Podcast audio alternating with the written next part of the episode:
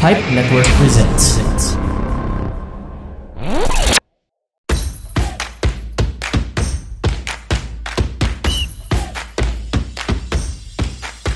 This is Mad in Manila, This is Mad in Manila. The podcast where two former office mates catch up every week, para pagtsikahan ang latest piece of pop culture. Magharutan, and magpaka-thirsty tita. 30 plus plus minutes at a time.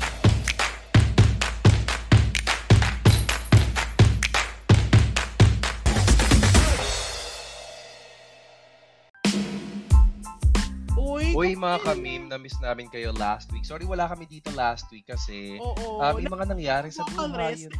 Oo, Nag-vocal rest. Vocal rest kasi dapat magba-backup singers kami kay Ate Reg ng birthday niya. Wow, taray. Yung Ako, concert niya. Naggamit pa talaga ng artista, di ba? oo, tapos Pero- narinig tayo ni Ate Reg. Sabi niya, okay na, pahinga ka na ulit. Oo. So, kaya sabi niya, total gusto niyo gamitin yung pangalan ko, bayaran niyo ako. Sabi niya Ah, ganyan. Wag na po. Ate na Hindi lang naman po, ka- hindi naman po kayo, Miss Red. I-welcome natin ang ating mga kamim sa Mad in Manila podcast. We are now on episode 4. Ah, sorry, ep- season 4, episode Ano talaga? 9. Hindi yun nga talaga. season 4, episode 9. Na-miss Yes. natin talaga sila, no? Super, super, super, super. Super. Alam mo yung ano, yung Mad in Manila, talagang kasama na siya sa sistema natin that doing it, like every now and then, you feel like, oh, maybe I need some rest. Maybe I need to take a break from Mhm. podcasting para iba naman, parang ganyan. Parang because kasama siya sa grind ng week natin eh. But then, when we don't do it, it feels like something is missing, something huge is missing. Kasi ito talaga yung ano eh, ito yung nag, nag, nagtawid sa atin sa maraming mga bagay. And we miss Oo. our din, yung mga sagot nila sa mga tanong natin, di ba? Oh, miss din namin, miss din namin kayo na nangingialam kayo sa amin. Oo, kasi buhay nyo na talaga to, hindi na to talaga sa amin eh. Oo, di ba? Ah, actually, kung mag-offer lang naman ng sarili, no, ako na mag-offer ng sarili ko kasi nga naman wala namang tumatanggap sa akin. Maraming may gusto kita. Antayin mo lang. When you antayin say lang, gusto, nahihiya lang. When you say gusto, how innocent are we talking? It's never innocent Let's just wait because uh, as a strong, independent woman, you can be very intimidating. So um, there will be somebody there. I'm not gonna say a man, a woman. There will be somebody there who will Somebody there. come on you. wow! Like come and um, you know share life with you. Ganyan. On, in, onto, over, under. Ayun nga. So, correct. Ito na. Four seasons and nine episodes. Ito na yung ninth episode ng uh, fourth season. And just like um, what we always say kung bago kayo dito sa show, basically, ang maantay nyo dito ay yung aming kamustahan at the start. That's the Hey Kitty Girl segment. yeah. And then after that, we move on to serving you the hottest tea of the week. Mhm. Where we Kaya read the news. So you don't have to. Diba? Arte. Sabi na yun. Mhm. Ang lande, parang lumabas yung collarbone mo bigla nung sinabi mo yun. Oo, naging kimchi talaga ako. It's so amazing. And then, uh, we close the show out every week by talking about the Kamim Thoughts, where we talk about your entries related to our question of the week. And our question of the week, parang bingo yung question of the week natin, Kitty Girl, eh, no? True. B is for bigo or mga kwentong fail, ganyan. Ah, kaya may mga nag-share sa atin. Pag-uusapan natin yon in just a little bit. But for now, let's start with our first segment, our Hi Kitty Girl segment. Oh, kitty girl. How are you, kitty girl? Hi. I'm I'm I'm good. You know, I'm just resting at home. Work from home pa rin naman kami. Um, ay, you know, what's um, new? Something new that I I I've tried this week is I got onto watching Startup. Everybody has alam alam ko sobrang late to the party and everybody has posted about this on social media, on. Facebook, on Instagram, on Twitter. Um, but this is the first time really that I've gotten into it and oh my gosh, kaya naman pala. Um, sa naala every time every time meron akong gantong realization I always hear the words of ang Bong Joon-ho sabi niya na parang uh, to paraphrase na lang na parang if you ever get past the the wall the one inch wall that is the subtitle um, in Korean shows, then you will see na ang dami-daming wonders ng cinemas outside of Yes. Hollywood. And this one is a good example of that. Ang galing, ang ang komplikado ng ah, ng story nila, but at the same time, ang simple ng pagkakakonekta ng ginawa True. nila dun sa show. By the way, anong episode ka na? Tapos mo na? One pa lang. Pero you know what? Uh, what I really, really like about Korean novelas is the effort that's put into every single show. Like, Ibang no, klase. no matter if they if they have big ticket celebrities or not, pero you Mm. can see how much effort, how much money is thrown into it. Diba? Yeah. Even the setup, even yung episode 1. Ako kasi nasa episode 9 na ata ako. Medyo Oh my gosh, ang layo mo na.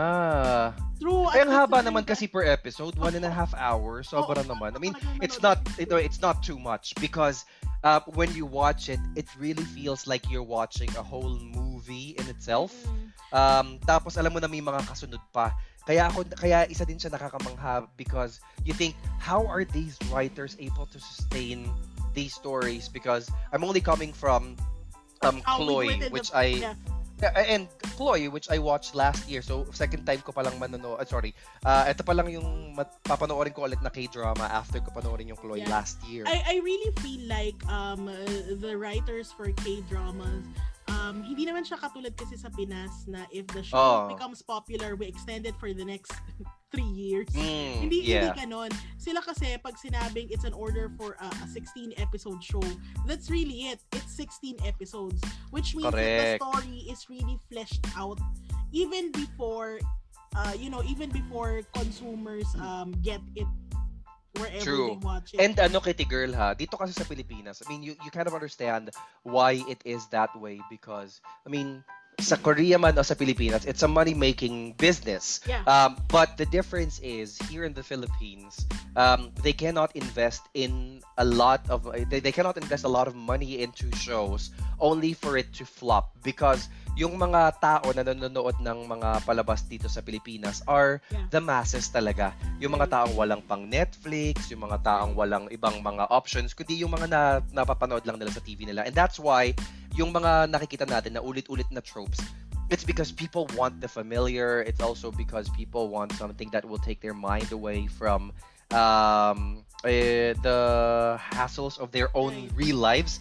Tapos sa ano kasi, dito sa Pilipinas, um, parang may mga ginagawa sila na papakinggan muna nila yung reaction ng mga tao dun sa show and then they are going to make adjustments. Hindi siya yung buo na yung series bago nila ilabas. Mm, ako Sa Korea, sa... Oh, go. Eh, sa- ako nga wini-wish ko nga sana na if a show becomes popular in the Philippines, it's a it's a season-based system for networks. Let's say we Mm. order the first six months. If it does really well, we come back to season 2 uh, after six months. Alam mo, may break sila para din yung the pero again, I know I'm asking for a, a really tall order. Kaya Oo, nga, at saka sa Korea pati yung government involved dahil nagbibigay yan ng pera dun sa mga palabas. Sa mga, Yeah. Kaya ang daming magagandang cinema. Ah, yung maraming magandang mga pelikula at maraming magagandang shows sa Korea. It's because the government also invests a lot in the Right. arts. Parang Kasi sa ano din nila export eh. yeah, Parang sa? parang sa UK, BBC, uh, the government Oh, funds it yun. That's why they're Yeah. able to come out with shows that are also more than an hour long per episode. Mm. Pero they can do it. They can creatively, um, uh, they can build the show uh, in the way they thought about it. Kasi nga, they have the money to back it up. Dito hindi. Nandiyan na nga yung pera, tinatanggal pa rin sa ere. Charot! Aha, true. Uy, pero alam mo, iniisip ko talaga because I know that Koreans are, their lifestyles um, are very fast-paced.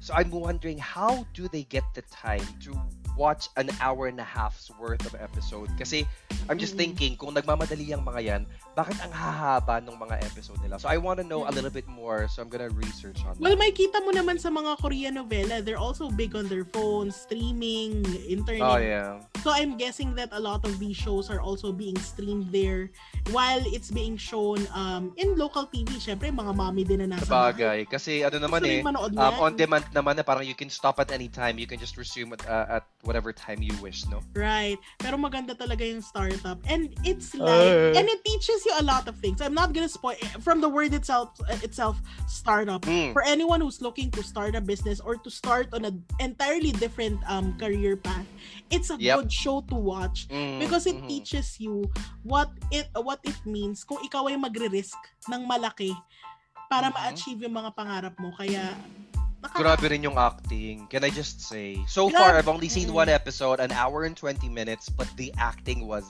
mm, yeah, Mm-mm. so good. So good? How about you, Kitty Girl? Hey, Kitty Girl, how are you? How is me? Well, hindi ko na alam kung ano. Okay, um, ah, parang ako, I've been very focused on reading books, finishing books that I I Mm. bought months ago and I haven't finished. But I bought a couple more. Ganyan naman tayo naman. eh, di ba? Parang we just keep on buying and buying and buying. May We think natatapos we're gonna have ako. time to read it. Okay. May What natatapos are you naman reading ako. now? Now, I'm still finishing, um, my gosh, i-judge mo ko dito. I'm still finishing the Song of Achilles. Nandito nga siya sa tabi ko. Oh, I have that too, pero hindi ko pa siya natatapos. Yon, ano na ako, midway na ako.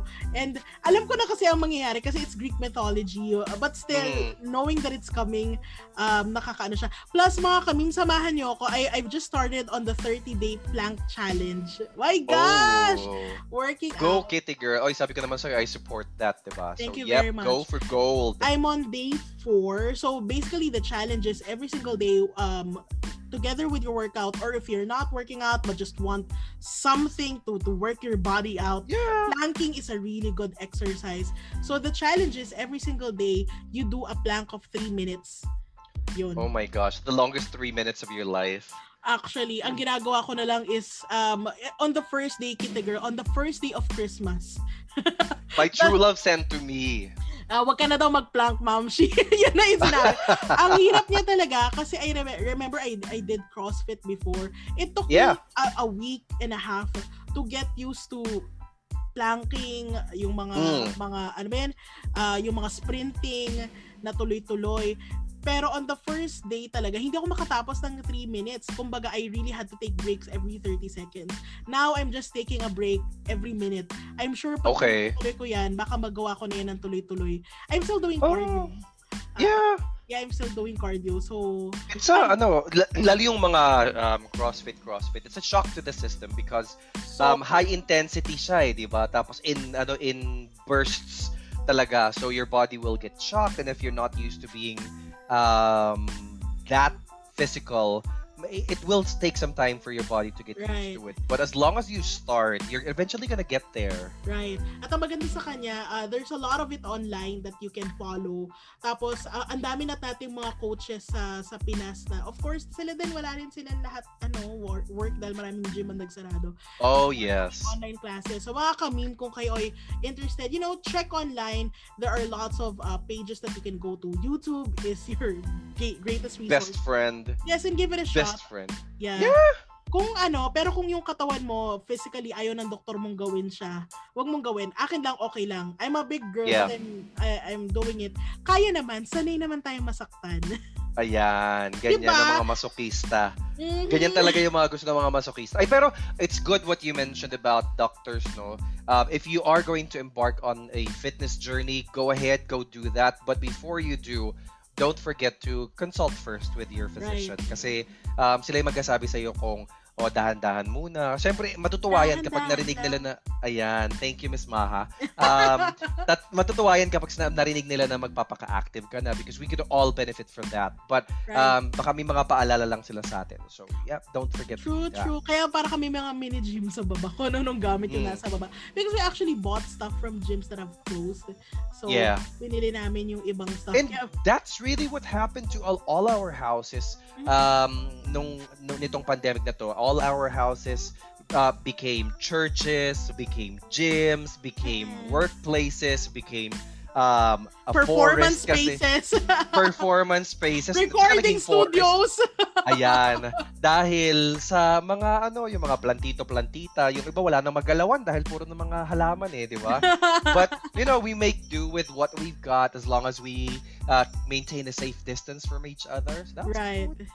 Kitty girl, ano yung tumutunog? Ah, yung ice cream. Charot, alam ko na Yung ano ice sinata- cream, oo. ice cream. Ice, Ice cream, cream chillin' na- chillin', ice cream chillin'. Yung ice cream yun na nilalabas in a bag.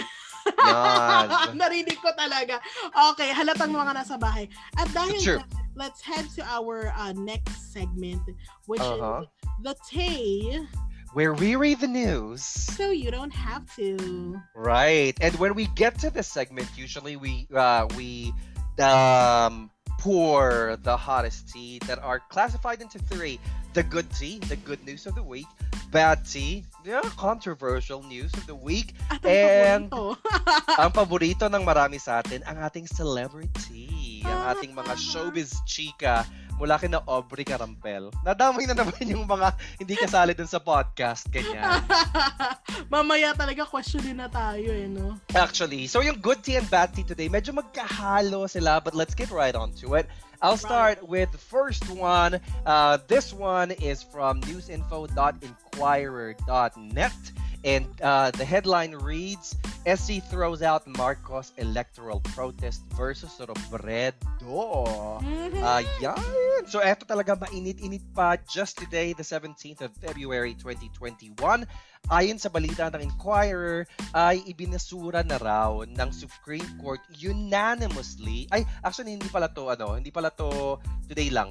Tuesday, so that means the 16th of February, the Supreme Court unanimously upheld the 2016 election victory of Vice President Leni Robredo, tossing out Mhm. allegations by former Senator Ferdinand Marcos Jr. that she won through poll, um, sorry, poll fraud. Poll fraud, Mm. ganyan.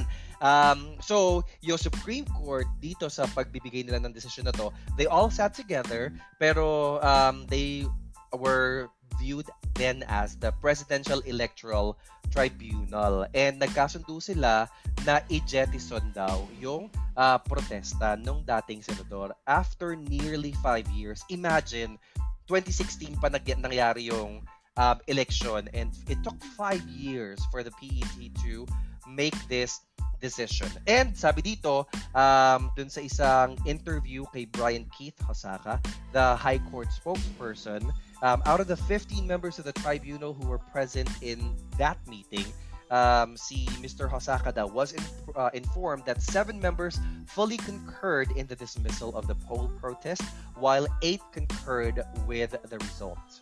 So, hindi ko alam yung difference ng fully concurred at ang ng concurred. But, according to the headline, unanimous daw yung pagsasabi nila na, hep, ekis I- I- I think- protesta na to. I think what it means is that Mm, they agree na dapat nang i-dismiss yung pagpoprotesta doon sa poll results. yes. While the other eight agrees na tama naman talaga yung resulta ng poll. So, hindi ko alam. Parang both of them still say, say na wala, wa- wala, wala na tong protesta Yes. na to. Um, I think the wording is just a bit confusing. Pero I think yunan Or baka may the word- technical na legal churot Yeah. yung, di ba, parang fully concur and Yeah. concur lang, ganyan. well, uh, based on the word unanimous. Oo, Yun na pero yun. yung unanimous na nagkakasundo sila na i-ekis na tong ano, i-ekis na tong um, protesta na to na baka may Patapos- daw. Patapos na yung ano, yung rain ni VP. May, may Oo, protesta pa no. rin sa result.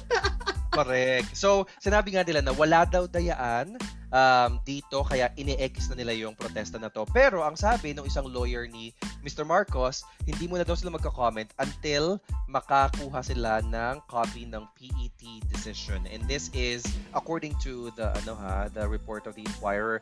Nung Mhm. in-interview naman, um, sabi si Vice President Robredo, Today, truth prevailed. We upheld the true mandate of the 2016 elections. Meaning, yung mga tao talaga yung nagdesisyon. Kung sino yung mga nandiyan sila talaga yung binoto ng mga tao. Yung presidente natin, yung vice president natin, at saka yung mga iba siguro na hindi pala sigurado dun sa iba. No? Pero 2016 elections, yun yung sinasabi dito, presidente and vice president are duly elected. And sabi din, ni, sorry, ni election lawyer Romulo Macarintal, um, nagpapasalamat daw um, si ano ah, nagpapasalamat daw si Vice President Leni Robredo at nagpapasalamat din siya dun sa judges for their fairness um, and resolve. Tapos masaya daw siya at nagpapasalamat dahil nai ano nai tawag ito na affirm yung tiwala ng mga tao doon sa Good nangyaring job. election. Good job sa kanila. Uh, Actually, bad news. para matapos na rin. Oo. But Oo. Para matapos na rin kasi may mga tao nga na nag-react, di ba? Na parang tatlong beses nang natalo to si Bongbong Marcos. First time nung 2016, tapos second time nung nanghingi siya ng recount ng ilang votes na sabi ay dampered raw dahil napatunayan doon na talagang nanalo si Vice President Robredo at mas tumaas pa yung ano Kitty Girl, 'di ba? Yung Yes, after the recount. nila. Correct, after the recount. And then, yun nga, yun nangyari nung kahapon, Tuesday, um, February 16, na sinabi talaga ng PET na um, walang dayaan na nangyari at tama yung lumabas na resulta noong 2016 Right. election. Ako, I'm very happy with this because, you know, like what uh, Lenny Robredo said in this article, now na settled na siya. Na, let's put this behind us because we have to move forward. We have we have bigger fish to fry. Like, you know, this COVID situation, That's um, true. paghihirap ng mga ano, kababayan yung natin. inflation, di ba? Mm, kaya nga daming naman. nawawala ng trabaho pa rin. Oy, Diba? alam mo tama yung sinabi mo, Kitty Girl. ah. Sinabi talaga ni Vice President Lord Robredo yun na um, she's asking everyone daw, especially their supporters, to put this rancor behind us and let's move forward together. Together. Tayo ng lahat. O, kasi napaka-divisive talaga nitong issue na to. But now, i- ilagay na, di ba nag-submit tayo sa, sa, sa Supreme Court. We were hoping that they were going to come up with a decision. And now that they have, you know, the highest um tawag dito, the highest judiciary body in the land now that they've given us a decision we have to accept it and um you know move forward na nga as one people Yeah, let's put this to bed and it will make you realize if this person, if this person keeps on protesting um Mhm. something that was already proven in the courts, proven multiple times, sigurado ba kayong gusto nyo pa rin tumakbo yan? actually no at saka ang dami ng pera ba yan? Dami daming ng pera na walas, oras. daming energy, even yung Mm. yung resources that were used to to examine this case to, to Yep.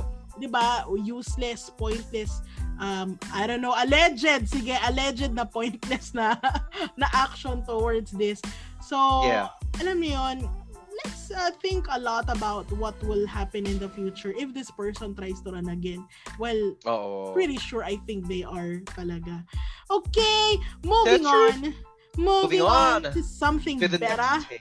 uh-huh Yeah. So let's talk about the good tea for the week. Ay, sorry, Yep. bad tea na pala. Good pala yon. good yon. sabi naman sa'yo medyo halo yung good and bad tea this week eh. Oo, pero that's good na. Good decision yun yung nangyari. Now, let's talk about what happened in Cebu a couple of Mm. days ago.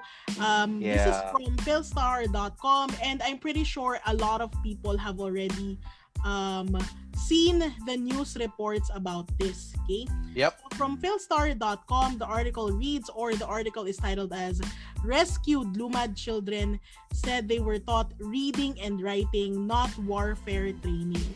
According to Mm. the SWS sa Cebu. Okay. So, Yep. this was posted yesterday on the 16th. That's Tuesday. Now, ano ba ang nangyari?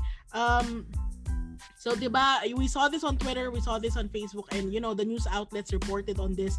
But 19 Some. children, some, Mhm. alam na natin. Okay, so 19 children were rescued, and I'm doing air quotes on this. 19 children were rescued from a Lumad Bakwit school in Cebu. Mhm. And if you if you guys saw the videos and the photos online, even the people who were who were rescued or arrested, one of them uh, a UP graduate, um, Mhm. who's a volunteer, who's a teacher there. Um, yes may kita mo talaga na eh, eh, the rescue in itself uh, seems more like Okay.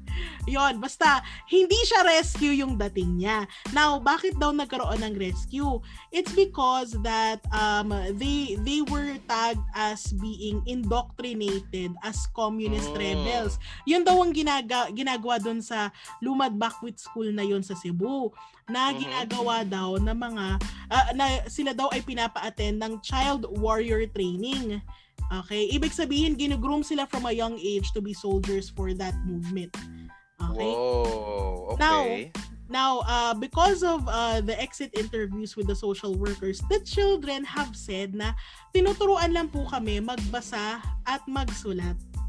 Sa isang maliit so na... magkaiba yung version. Mm-mm.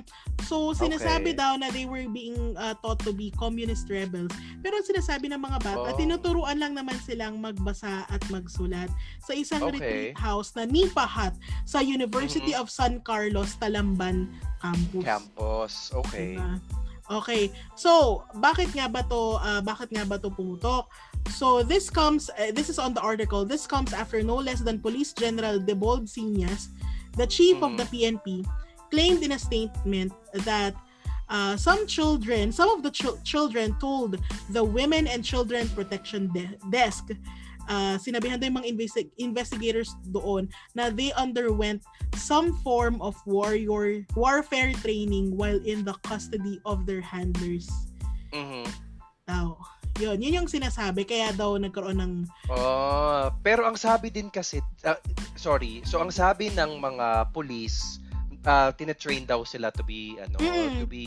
To be warriors, yeah. Warriors. The warrior is a child. Char. Mm-mm. Um, kakanta lang pala sila sa church. Charing, um, hindi. Pero ang sinasabi naman ng mga taga DSWS na Department of Social Wel- uh, Social Welfare Services ng Cebu ay walang ganong sinabi yung mga Yes. bata nung in-interview nila. So, yes. Ah, okay. So he said, she said, parehong um, parehong branches ng government, agencies ng government, mga police at saka mga social workers. Magkaiba. um, Magkaiba yung sinasabi, Yes. anek. Now, meron pang sinabi ang social wel- welfare uh, welfare officer sa Cebu City DSWS na si Annie Suico.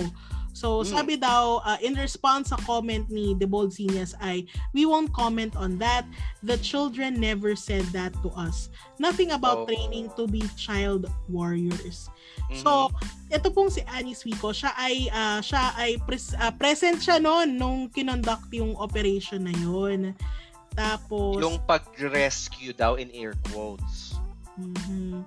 Tapos, Ah. nung we interviewed all of the children, ani niya, they said nothing about uh, being indoctrinated. Sulat at basa lang ang tinuturo ng mga guardian nila. Okay. Now, itong mga batang ito, ba't ba sila nandoon? So, Hmm. they have fled.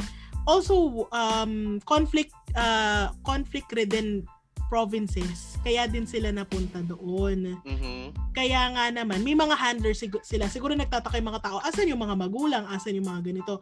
Again, Okay. children were brought out of uh, their provinces kung saan may mga conflict din na ganyan.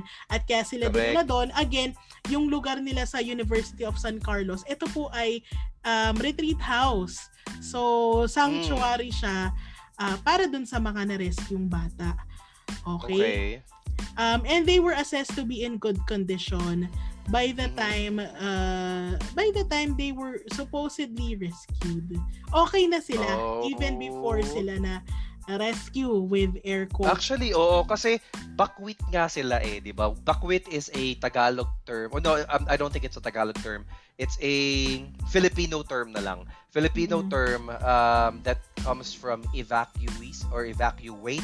Ah, kaya sila tinawag na bakwit, nag evacuate sila dahil yung mga tag- ancestral lands nila sa Mindanao ay merong ano, merong armed conflict Yes. na nangyayari. Actually, na, nakita ko to kasi yung isa nating kasama sa pipe si ano si Teacher si JM. teacher, yes. Yes, ng The Pizarra Tales. Um, nakinig ako dun sa ano sa isang episode niya released December last year nung in-interview niya si Chad Book na Mm-mm. isa dun sa mga nahuli, ah, sorry, hinuli dito sa operation na ito ng um, Cebu City Government.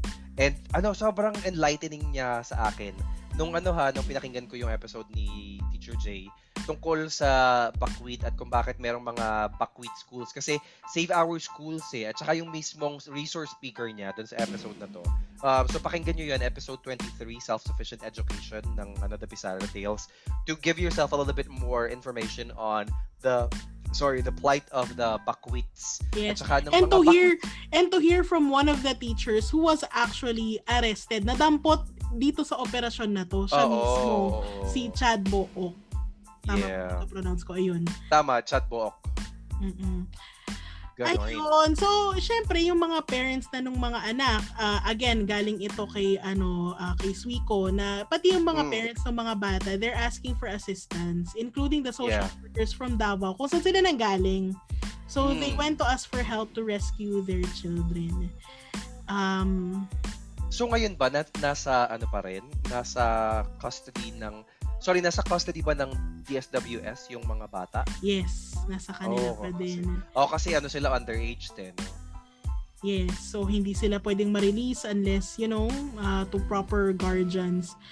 Uh, I wonder though kung may mga ganong allegations like if um sabi 'di ba they were being trained out to be ano to be um child warriors is I I don't I I wonder what they're going to do to um clear this kasi ang sinasabi ng mga bata wala naman daw ganun eh so I hope this Mm. gets clarified kasi kawawa naman yung mga bata Yung- kawawa yung mga bata. Pag nakita niyo yung mga videos, yung mga Oh, I pictures. saw the video eh because Talagang- they were being put in handcuffs but parang, Oo. why would you put somebody you're rescuing in a handcuff Tapos umiiyak yung mga bata kasi hinihila sila. Siyempre takot na takot yung mga bata. And mind you, these kids are all minors.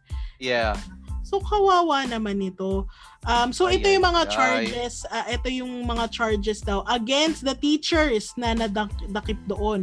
okay So the, the teachers arrested, this is in the same article, arrested face charges of kidnapping and violation of Anti-Trafficking in Persons Act of 2003. Ooh, So okay.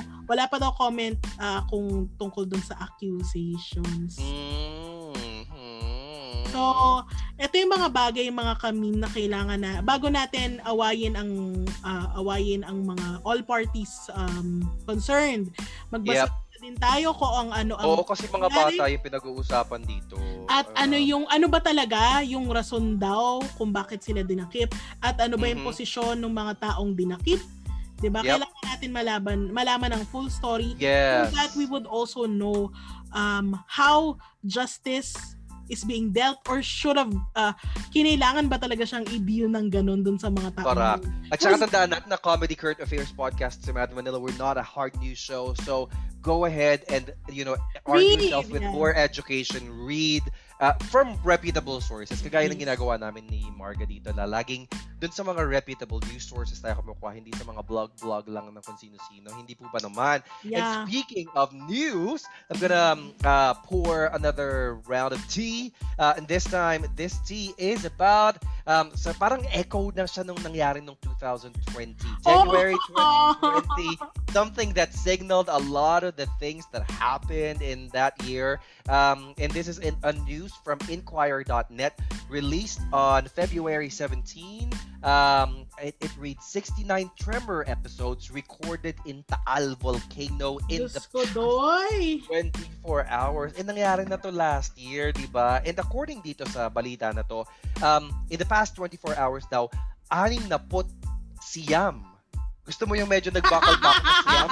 Pero 69 tremor episodes um, having durations, imagine ha, yung durations ng ano ng tremors yung medyo uga-uga ganyan, parang medyo mini-mini lindol ay nag t- nagtagal ng 1 minute up to 5 minutes Oo. sa Taal Volcano. At at, at ito ay ayon sa pa, sa data na binigay sa atin ng PhilVox. Fevox. So, PhilVox pala, PhilVox PhilVox. tama, PhilVox. Grabe si Taal, no? Si Taal din siguro, ramdam na ramdam niya yung hirap ng 2020. Pati ba naman siya, gusto rin niya na ng, gusto niya na rin ng 34-35. Siya din 34-35 by Miss Ariana Ah, Grande. Ah, Diyos ko, Yun doy, nga. Chillax So, dahil- lang naman, Taal. Oo, oo, moms, medyo chill tayo kasi wala pang tatakbuhan yung mga kababayan natin dyan sa paano eh, sa kalapit bayan ng Hindi pa Taal. nga tapos yung mga tao doon na makarecover. Oo, ulit na naman. Oo, eto nga.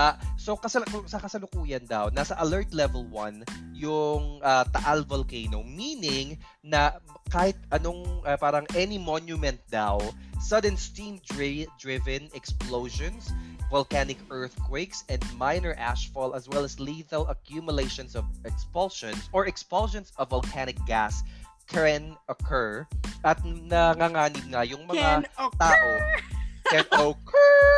Charot. Ah, at nanganganib nga daw yung mga tao dun sa paligid ng ah, Taal Volcano Island. Kasi may mga nakatira dun eh, sa island dun Hmm. sa Taal Volcano. So, that can Kahirap. occur any monument daw. Ay, nako. Let's pray for our country talaga na hindi na siya tumuloy because nasa gitna pa tayo ng pandemya. I know we're all wearing face mask and we're talking Yeah. about, you know, people's lives yet again. Oh, but remember last year when uh, when when uh, when it had an eruption, sinabihan tayo na just a face mask wouldn't cut it. Kailangan daw N95 mask kasi sobrang N95. liit daw talaga ng mga particles na ibinubuga nung bulk ng volcano, bulk ng ng bulkan, Volcan. na- ng volcano, charot, ng bulkan at po pwede pa rin siyang lumusot doon sa mga masks, yung mga surgical masks na ginagamit natin. So, um, wag na muna sana kasi kawawa din, walang pupuntahan yung mga kababayan natin kapag ah, pumutok yung ngayon yung ano, True yung um, yung bulkan. So, the um, uh, Philox daw already advised the local governments na uh, tuloy-tuloy pa rin dapat yung pag-assess dun sa mga barangays na dating pa in-evacuate tulad ng ay dun sa paligid ng Taal Lake ah, para ma-check lang kung merong mga damages tapos kung madadaanan ba yung mga daan doon at para mapaghandaan yung mga dapat nilang gawin kung sakaling pumutok nga ulit itong Taal na iter. Okay. Yeah, let's be safe and let's hope hindi na siya mangyari. Before we move on to our uh, celebrity kitty girl, medyo ano na, I'm I'm feeling the munchies a little bit. Ah, Yes. Lagi naman nating nararamdaman to kapag ka merong tea. Gusto natin, medyo merong sweet din na pangsama sa kanya, di ba? Yeah, kaya nga naman habang nakikinig ng tsaa, treat yourself to yummy cookies from our friends at Dulce House. Order na kayo online via dulcehouse.com. Kung ano naman mas masarap, gamitin nyo na rin ang discount code na PIPE. That's P-I-P-E E, before checking out to enjoy discounts. Okay, make Oh, life sweeter. Have some cookies. Yeah, at dahil dyan, let's head on to celebrity. And yung celebrity natin, it's not Uy, really nakaka-excite to, ha? Oo. Etong isa, it's not really celebrity. You know, we're not talking Oh. about a celebrity, but we're talking about something that a lot of people are interested in. The hype is real. Oh, yes. Lalo na Akized because, you know, I, I Mhm. love anime. Uh, para sa mga taong naging fan ng Demon Slayer or Kimetsu no Yaiba, uh, Uh-huh. After the movie, eh, the movie, movie. The movie, movie. The movie. kakanood ko to ng Drag Race UK The movie, love. The movie, babes. Hello, Governor. Have you seen the movie? I have seen the movie, but someone was Demon moving. Slayer. Have Yeah. you seen the movie Demon Slayer? Someone was walking in front of the screen, babes. Because it came from a pirate, babes. Hindi ako magaling sa The pirate. the pirate. Anyway, Pirate. eto na. Oh. Tama na. tama na. Oy, So let's the watch. titty bites. Oo. So, season 2 is coming out this 2021 at nag-release sila ng trailer. Okay. Kitty eh, girl. Di ba alam mo naman, I was the one who convinced you to watch Demon Slayer. And I'm super thankful that you did because it's one of my most beloved animes of all time. Full time, di? But I haven't seen the movie yet. Yeah, even though I sent you the pirate.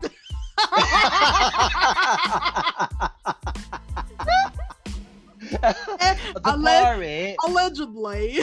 allegedly. I haven't seen it yet. I, I, I don't know. I couldn't get Kitty past girl. the first minute. Kitty girl. Ano po yun? Ang OA nung accent.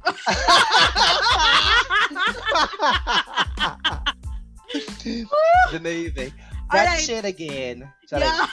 So season 2, uh in, in the the first uh, Demon Slayer, medyo mas um very ano forest forest yung setting nila. In the Oo. this is based on the article from Screen Rant.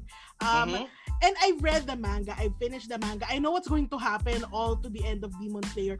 Pero very exciting dahil um dahil medyo alam mo na na si Tanjiro ay alam mo na he's gone through the training. He's not he's now going on his mission to really Yes. Uh defeat the overall lord The big bad ganyan. the big bad guy bad. na si ano Muzan. So, etong second season, it's about the arc right after the Mugen Train. Um, no spoilers naman talaga because 'di ba Yes, pinaki-. 'di ba pinakilala na yung mga pillars. So, yung mga Mm. pillars, yan na talaga yung mga continuing seasons. And I- Pilar Pilapil, ganyan. Kasama si Cherry Pie. Ganon, nandiyan dyan sila lahat. Si Pilar Pilapil, si Lisa Lorena, ganon. Oo. So, uh, it's all about uh, the arc after that, which is, you know, starting to go through the, uh, starting to go through the demons under Muzan's army. Diba? Mm.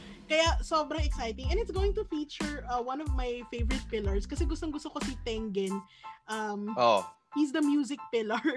Um, and I, I Oh. have I have merch of him here at home dahil nga alam mo naman fan ako.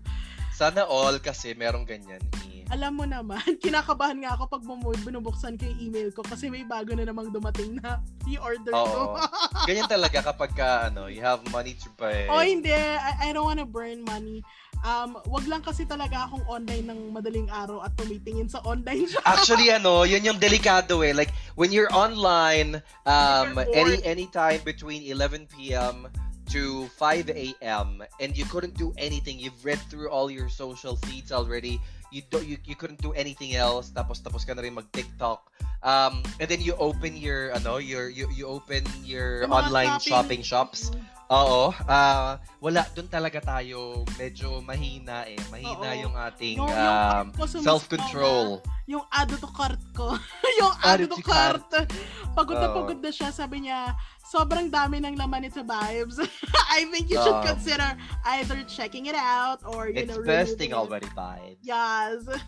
Oh, Thank you, speaking of vibes, we want to say hi sa mga bago nating kamim, yung mga Ah, bagong salta yes. dito sa ating kanto. Actually, makikita natin yung mga entries nung actually yung entry ng isa sa kanila. So, we just want to say welcome and please stay kina Casa de Blumpkin at kay Carla Maberver. Char, kay Carla. kay Carla from Singapore. Actually, nag-message siya sa atin. Siya, siya, siya, siya, atin Siya atin. Char, nag, nag-message, nag-message siya siya.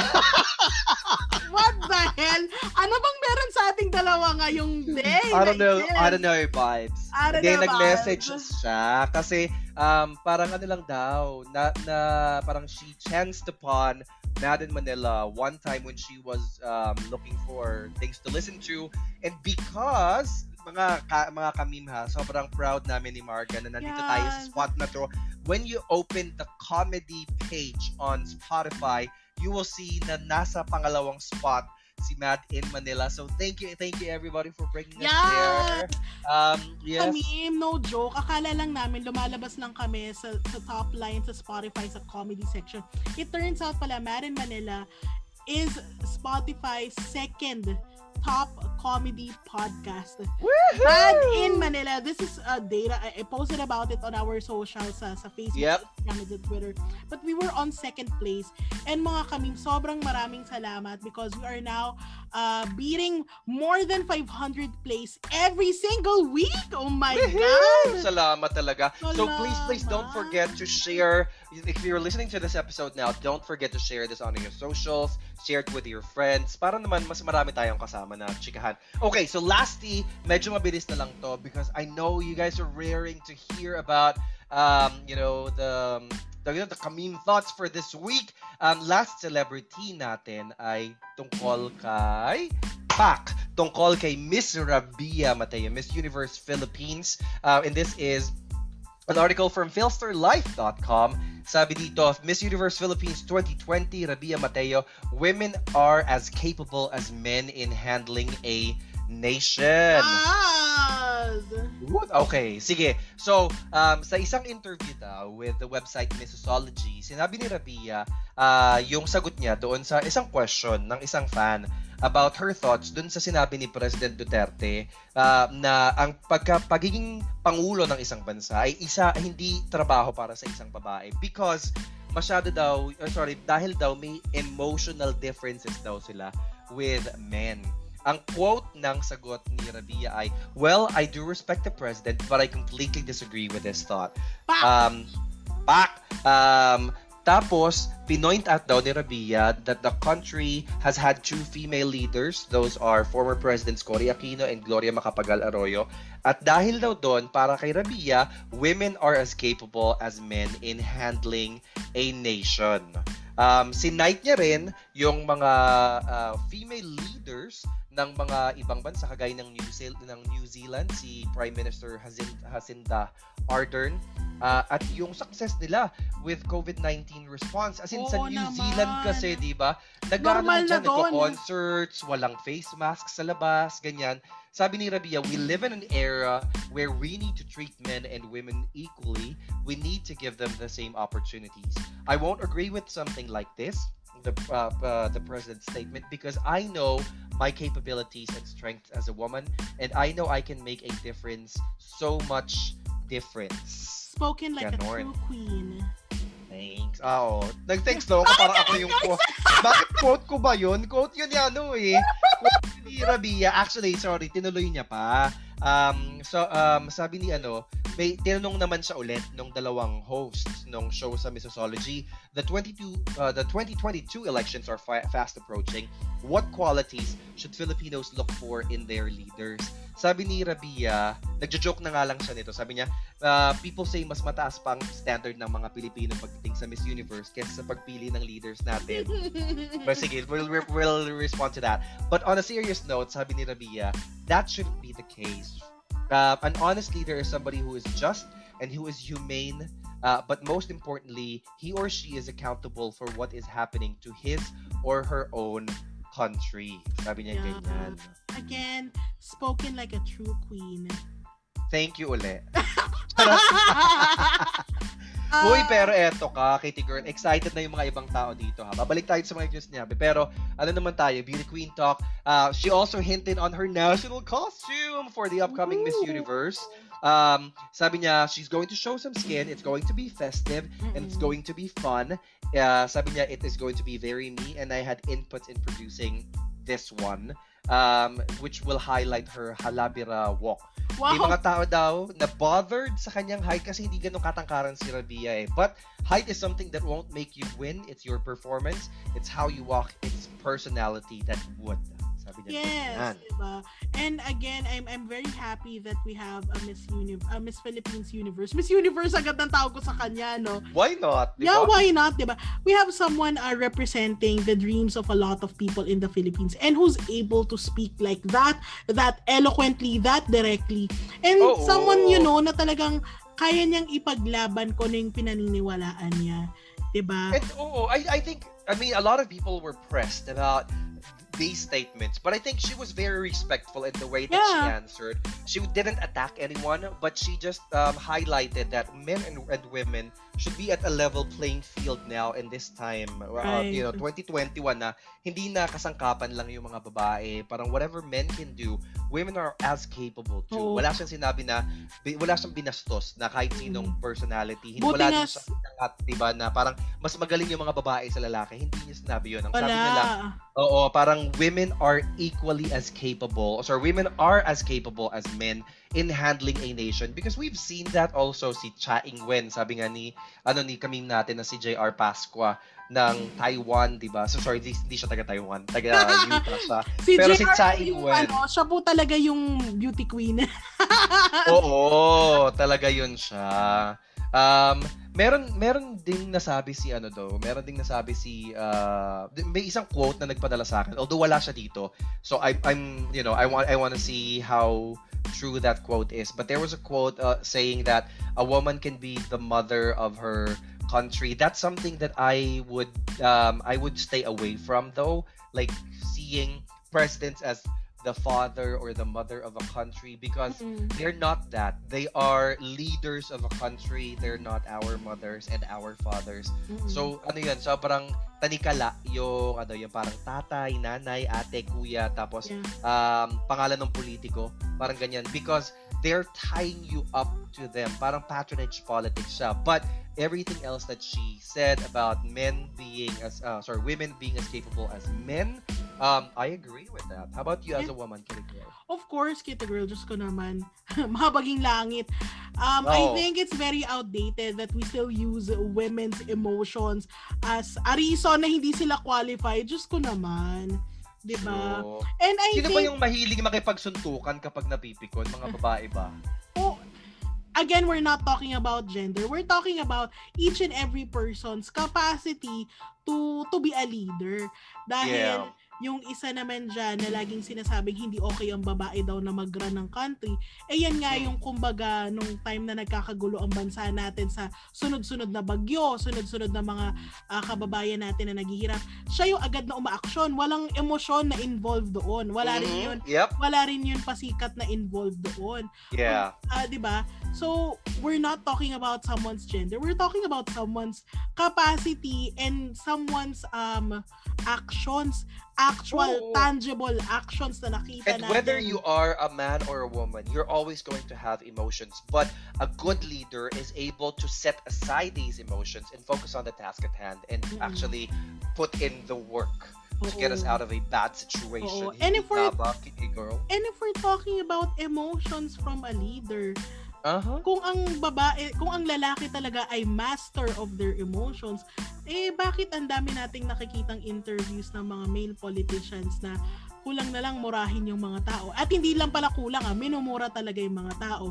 Minimension talaga yung pangalan.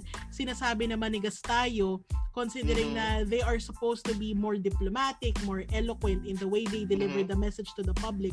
And none of the Yes. people that I'm mentioning are women. None of the me- people that I'm hinting at are women. All of them are men.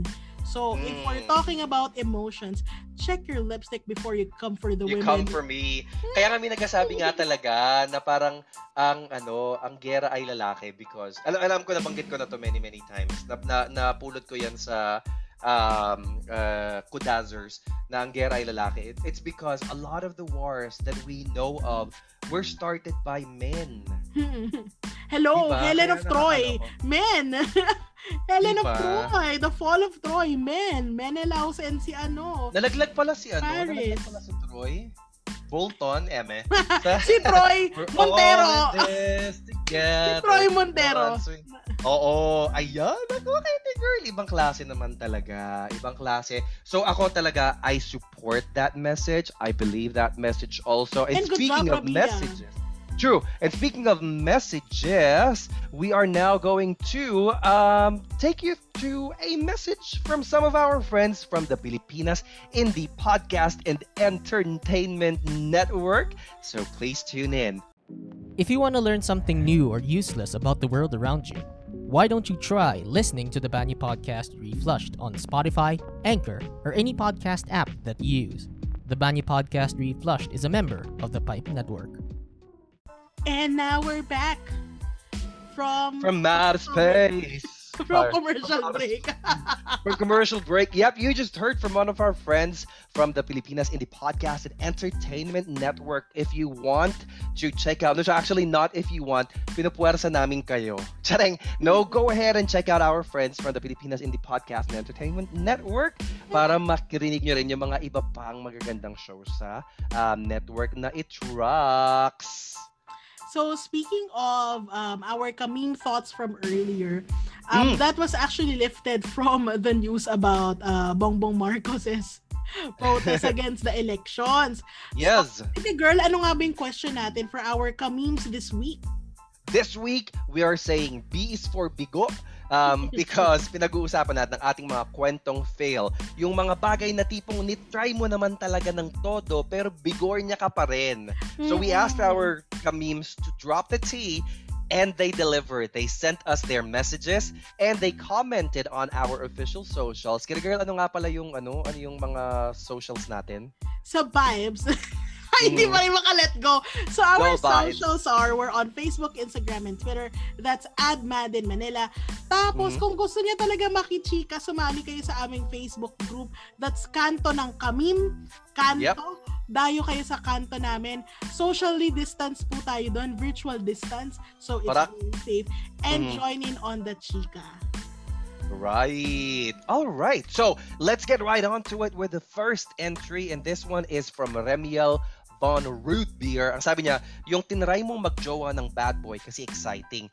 Kaso, kakaloka yung pagiging toxic. Ganon. Ganon. Ganon. Akala ko, Hindi, akala ko na wala ka bigla. napaka ano no, napaka ano napaka anticlimactic. Pero yun nga, Oo. uh muna tayo magpo-pause. Sabi niya kasi ah, may mga tao talaga na um, na-excite sila at the idea of making a bad boy fall in love. May ganong at attraction yung mga Yung parang tao. eh. iniisip mo na, I can fix him. I'll be that one person who can change him. Maybe that or um, parang he can be a devil to everybody else pero kapag sa akin, sobrang soft niya, sobrang Mm-mm. mapagmahal niya, ganyan. Pero yun nga, inaabot din talaga ng katoksikan yung mga tao. Sabi niya, one trait in mind, yung may mga kachat na kalandian pero mega tanggi. Tapos, pag ikaw naman, meaning yung partner, um, sobra daw makaselos. Taray. Double standard pala eh. Charot! Diba?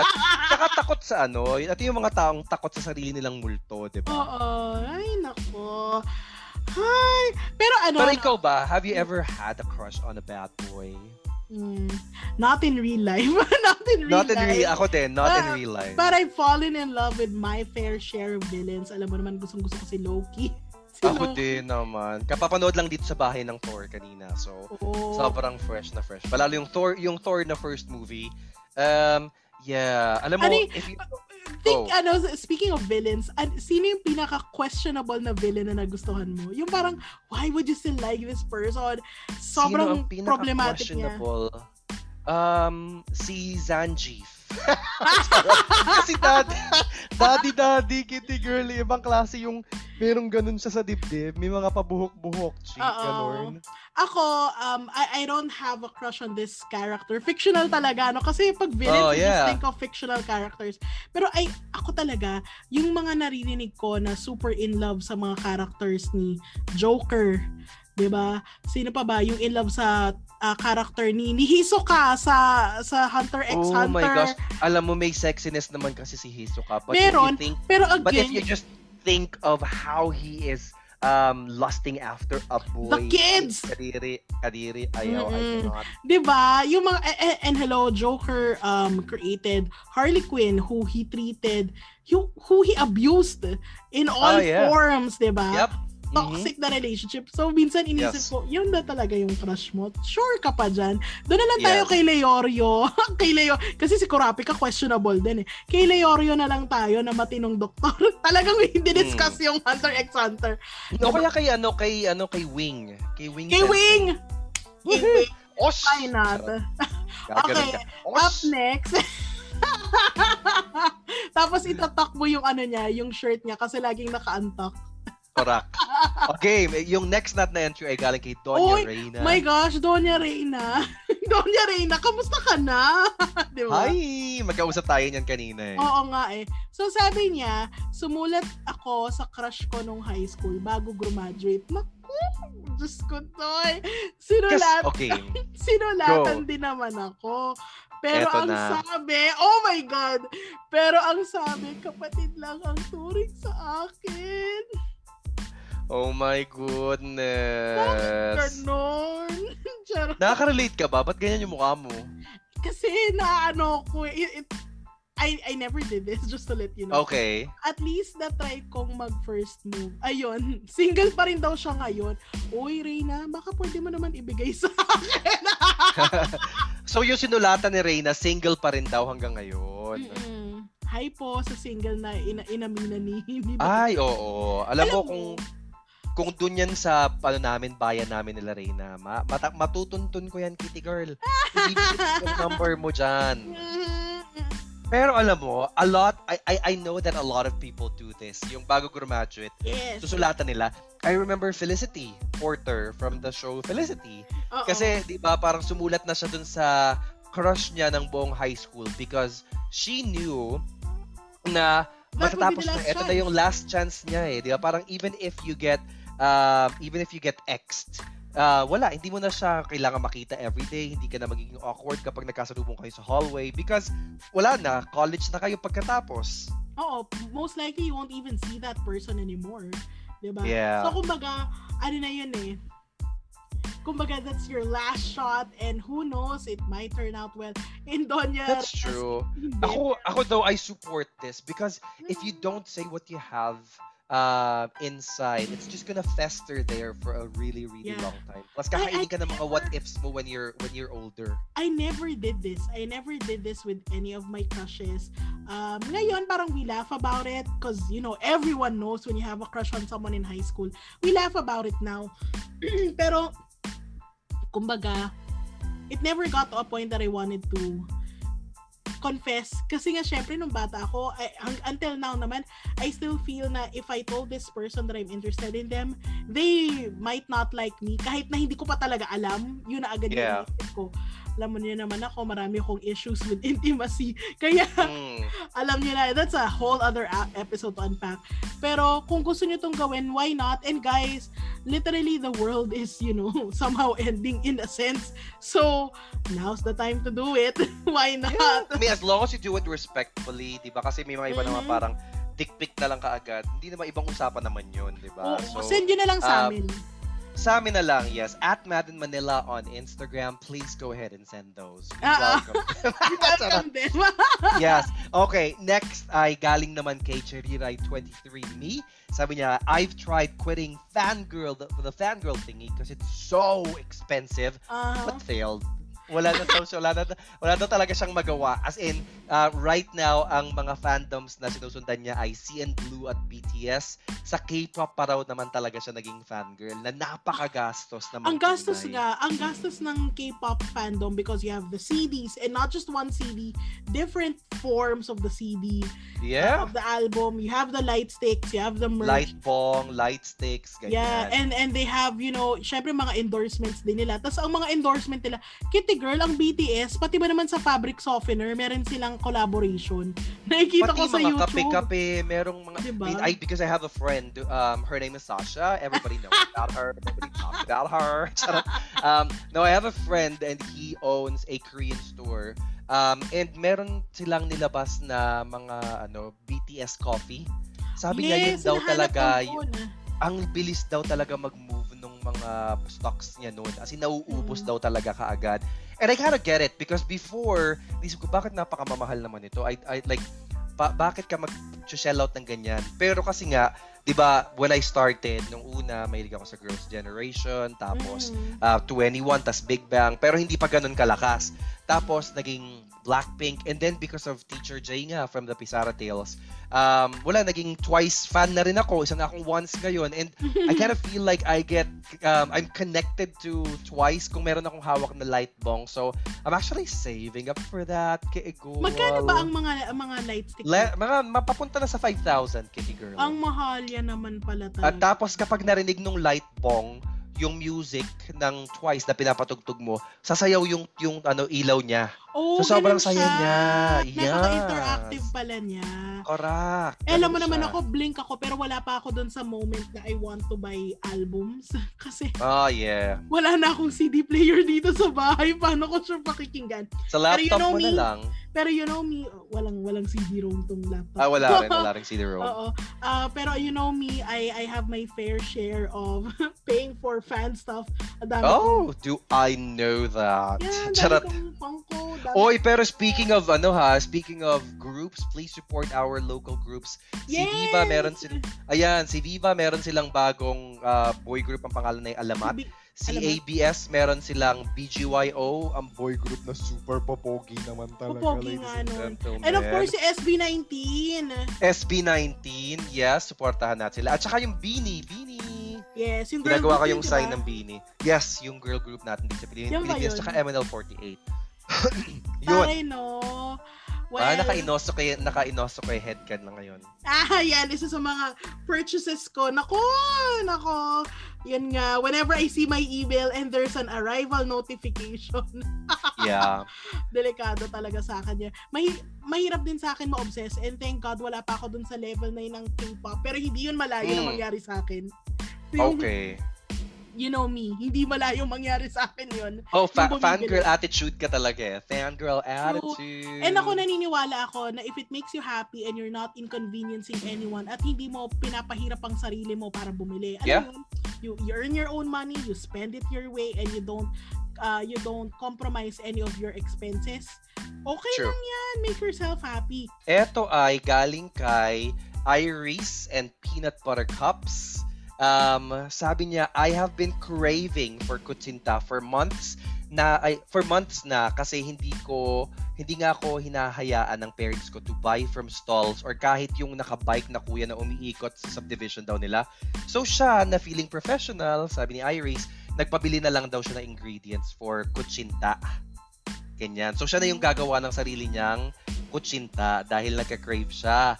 Um, tapos, for the procedures, what she did was watch YouTube videos and she thought that it was very easy kasi mix-mix lang, tapos steam-steam, ganyan. When it, when it was her turn to do her own kutsinta, wag na lang daw natin pag-usapan kasi it really hurts. Nakaganon siya. Meron siyang mga emoji. It really hurts. The best pa rin daw yung mga nabibili sa labas. Huhu, sabi niya ganyan. Oh, ang hirap naman. Alam mo kasi, pag mga baking, ba- this is essentially baking. Kutsinta is baking. Ang hirap Yeah. talaga niya. Ang hirap ng baking. Ako, it's very easy for me to replicate uh, recipes like ako, alam mo naman si Ninong Rai, lagi ko yung fina-follow, tapos kinukuha Yes. ko yung mga Filipino dishes na nilalagay niya. Pero Mhm. yung baking talaga, yan yung hindi ko pa ma-attempt kasi takot talaga ako. Sayang yung ingredients. Actually, tsaka somehow, merong iba talaga dun sa mga nilalako sa labas. I think it's the sun for me. Tsareng, yung ano, yung init nung araw na tumatama dun sa mga pagkain na to, tapos nadadagdagan yung pagkaluto nila. Um, And as it's in, their method. They've been doing it for years. eh, Di ba? Oo, So, at saka ako parang two weeks ago, nag-crave din talaga ako for, ano tawag dito? Um, for um, balot penoy, balot at penoy. mm. So, lumabas kami and we looked for balot at penoy talaga two weeks ago. Mm-mm. Grabe, no? Ang sarap-sarap niya, kitty girl. So, Iris, if at first you don't succeed, magantay na lang. Wag mo na lang ipaalam sa magulang mo. Ganyan. O, sige. O, balikan natin yung isa mamaya. O, next naman, galing kay Krung Kahontas. Ooh, okay. So, eto si Krung. Si Krung. So, ayun. So, sabi nga niya before na hate na hate daw niya yung driving. Na may Mm. nagkakataon na basta makatakas dun sa task na yun, gagawin niya. Ba, ba ayaw niya talaga ng driving. Tapos one day, sabi ni Crushy, Uy, ah, drive mo, samahan mo naman ako dito sa napakalayo kong speaking. Ayan. Sukatan ng karupukan ito eh. Oo. so, he, hin- kumbaga, dahil galing da, yun da, sa person na yun yung favor, aba, nagpresenta daw siya na ipagmaneho. Mhm. Pero at the end of the day, with Kels, hindi pala siya type ni Crushy, iba pa rin yung nagustuhan niya. Oh. Hug na lang. Hug na Hug lang na lang. ma-offer namin, ano, virtual hug. Ay, nako. Alam mo talaga, no, when, ah, dito mo na malalaman yung love language ng mga tao, no, na Oo. kung ano yung gusto mong gawin. Ako, since, ah, since ang love language ko ay gifts, ah, Yeah. for some reason, for people that I really like, I, I always want to feed them. Mm. Di ba, Kitty Girl? Alam mo naman ako sa inyo. Yes. Diba? Ah, actually, yung ano, pinadala mong ano, champurado, kauubos ko lang kahapon. Ay, thank you, thank you sa pagkain. So, may mga ganun ako na parang pag ah, if you're a person na talagang importante ka sa akin, I, I give them food. Yung mga bagay Yeah. na gusto nila, di ba? Ang hirap, no? Kaya nga kitty girl eh. Kailan ba mag kailan ba mag-evolve tong relationship natin into the sexual plane? Charot Parang lagi. eto na talaga yon Parang todo na to. Todo pati pato na to, kitty girl. Wala na siyang i-evolve pa. As in, Wala pa ba? ano lang yung mag-host ng ano ng reception ng kasal mo kapag Ah. nakahanap ka ng um, may alam mo yung magdadala sa iyo dun sa rurok ng tagumpay na yan. wow, thank you kitty girl. So, ayun. Kawawa naman si Krung Krung. Hi, Pero okay kontas. Ano, hugs, hugs na lang muna, girl. Pero alam mo yun, pag, pag gusto talaga natin, we are going to find a way. Pero talagang may mga pagkakataon na hindi binibigay ng buhay sa atin. Kagaya nito, yung entry ni AKA Peaches. Sabi ni Peaches, first time daw niya makipag-live-in. Nagkaroon siya ng anak, pero single pa rin siya. So, what does that Oh. tell us? Sinubukan niya. Sinubukan niya na talagang um, ah, parang get to know this person, nag-live-in sila hanggang sa nagkaroon sila ng anak. Pero wala eh, nabigo pa din. That's why she's single up to Mm. now. Ay. I guess it's hard din not to ano ano, not to look back and um feel a certain sense of um Regret? sayang. Oh, or regret. guessing. Regret. Yeah, yeah. Regret um when you do these uh like when, when things like these happen to you. But um while that's normal, I think um, as long as you're able to laugh about it. Now kasi sabi niya lol sa dulo.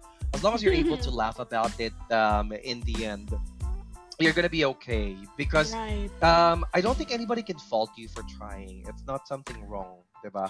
True naman. O sige, ang huli nating entry ay galing kay Car Car Carla Rivera, ganyan. Si kagaling kay. Carla Rivera. Ayoy naman pala. So sabi niya, so sabi niya kitty girl ay ano? Yung limang beses ka nang niloko sa iba't ibang babae, imagine, five different freaking times with five different freaking women. Tapos, akala mo magbabago, pero bigo pa rin sis Mars. Mars! Mars! Walang ganun, Mars. Walang ganun Mars. Sabi niya, alam ko, engot ako.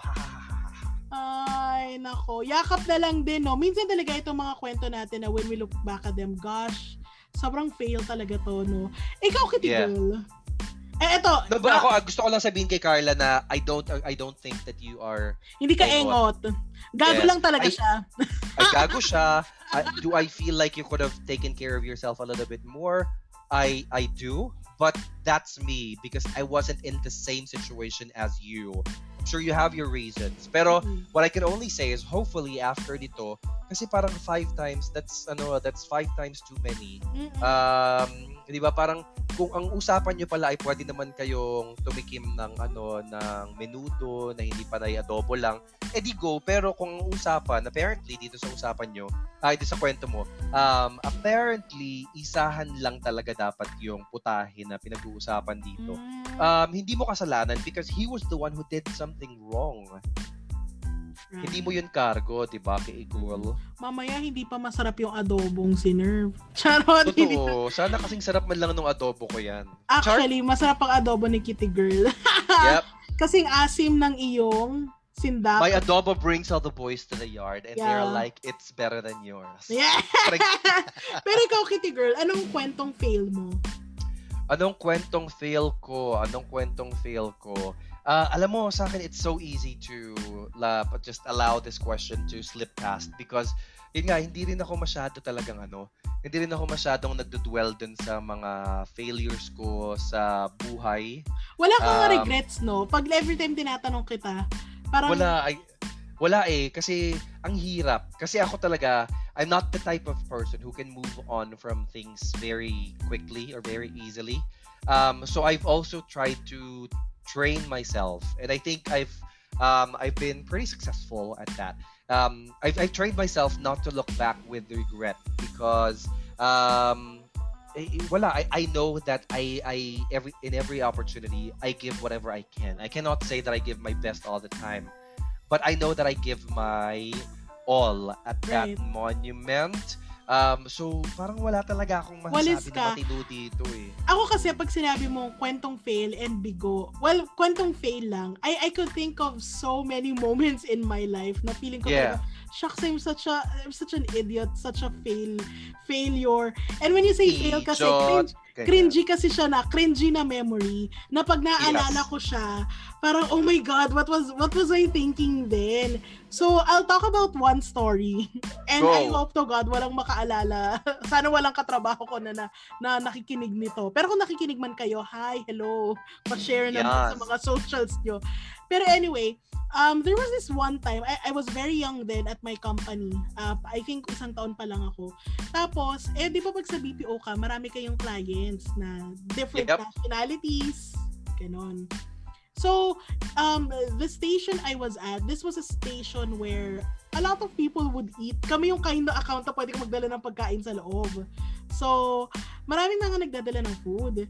Doon sa area namin lalo na yun, dahil walang masyadong ahente, we were at the nesting area. So, walang masyadong Mm. ahente doon. Yeah. Anywho, so one time, uh, we had a client who was uh, from, if I could remember, maybe from, I think from India. Okay. Oh. Tapos, since a lot of people eat at our area, I Mhm. often have Lysol with me. Oh. Okay, di have a feeling ko saan papunta tong kwentong to. Hindi, hindi pa. Hindi Okay. pa, hindi pa, hindi pa. So, Go. yung yung client na yon uh, would stay a couple of stations away from mine. Tapos we talk, ganon chika, kasi alam mo naman ako, chika, chika ta- akong tao. Tapos, so after lunch, I was, you know, cleaning up and I was spraying Lysol. I was really Oh. spraying Lysol around. Eh, di ba, ano, there's a lot of misconceptions about Indians, especially Mm. of the way they smell. Di ba? Yep. So, no, one time na nagsispray ako, and I was near the station of that person. Kasi that was the area. So, I was spraying. Like, my hands waving around with the Lysol. May pambayad ng Lysol. Uy, rich. Di ba? Oo. Pambayad ng Lysol si Mamshi. Biglang dumating isang grupo with the client and a manager na Pinoy. And they saw me spraying over that person's station. Oh my gosh. Oh no. But I haven't told this No. Oh no! Oh no. Oh no! Oh, Oh no! Oh no, no, no, no, no. Oh, Okay, ah, sige. ka. Continue, continue, continue, continue. So, I, I, I can't remember anymore what I said. I just said na people were having lunch. Ganon. Tapos parang spray. Tapos balik, balik na ako. Tapos after nun, ininiwasan ko nang lumapit dun sa station ng tao na yun kasi I was so embarrassed. I was wondering if I could apologize or something na baka na-offend ko siya. Pero I was so young then. I, hindi ako kasing confrontational katulad now. Na if I had to Yeah. apologize, I had to go over, I would. Pero nun talaga, I didn't know what to do. Tapos I knew that I offended that person, but I didn't know how to handle it. Feeling ko pinag-usapan ako ng mga manager. Tapos sabi nila, si Morga Kadiri. Parang, At saka parang ang racist ng dating Parang mo kasi racist kapag ganun eh, no? Na parang, I mean, because even if, it, it doesn't matter if you're Indian or you're Filipino, if somebody starts, um, pag ito, if somebody Oh, starts so spraying sorry, Lysol sir. over your station, um, They would have the people will idea. take- yeah, I mean, not a lot of people will take kindly to that because they will think, Yeah. bakit mo dinidisinfect? I mean, now, I mean, pre-COVID, ha? Because now, I would be thankful if somebody disinfects my station. I wouldn't take any offense at all. I would be really, Pero really back then, thankful. But back then, also with with the context of how a lot of people view um, um, people from that part of the world um, and how racist we can be, di ba? Ay, nakakahiya talaga. Sa Ay, eh, girl. Feeling ko talaga, nabawasan talaga ako ng pogi points. Like, minus 100 from that. Like, ligtas points din. Nabawasan ka rin ng ligtas points dun sa mga Oo. boss. Kumbaga, na-evict na po ako sa household. sa Correct. bahay ni Kuya. Walis na. I have a lot more na ganyan, but I won't bore you guys. Oh my God! Oo, oy, pero alam mo kung marami pa kayo, kung first time nyo nakikinig dito sa Madam Manila dahil nakita nyo kami sa pa- ah, sa charts or sinadjust kami sa inyo ng ibang friends, then um, go ahead and join us. Binanggit na to ni Marga kanina, but we're on Instagram, Facebook, Twitter. Look for us. It, we are at Madam Manila. Join din kayo sa chikahan sa kanto ng Kamim Yes! group. Ang dami-daming mga chikahan doon. Please, please, please. And not just on Spotify, but we're also streaming on Google Podcasts and Apple Podcasts. And please don't forget to join us on Sunday, Kitty Girl. What's gonna Yes. happen on So Sunday? guys, every Sunday, we are on Kumu! Please follow us at Man in Manila. And what do we do on Kumu on Sundays ng 8pm Manila time? We talk about RuPaul's Drag Race. Uh-huh. Or, eh, mm, mm, mm, yun. Ayan. Ang So, tawag namin doon ay Bard Dragulan. So if, Yeah. hopefully you can join us uh, every Sunday. Pag-usapan lang natin yung latest episode. Talk, uh, tell us what you think. Tell Ah, us what you think, vibes. Uh, vibes. Char. Mm-mm. Uh, kung nag-agree ba tayo sa mga sinasabi ng mga judges. And then if not, then i-bash na natin sila. Bye. maraming maraming salamat mga kamin sa pakikinig sa episode and thank you for welcoming us back. Correct. And again, this has been Bullet. And this has been Marga. I'm reliving the memory. I cannot Yeah. anymore. Maraming salamat and we'll catch you on our next episode next Thursday. Bye! oh.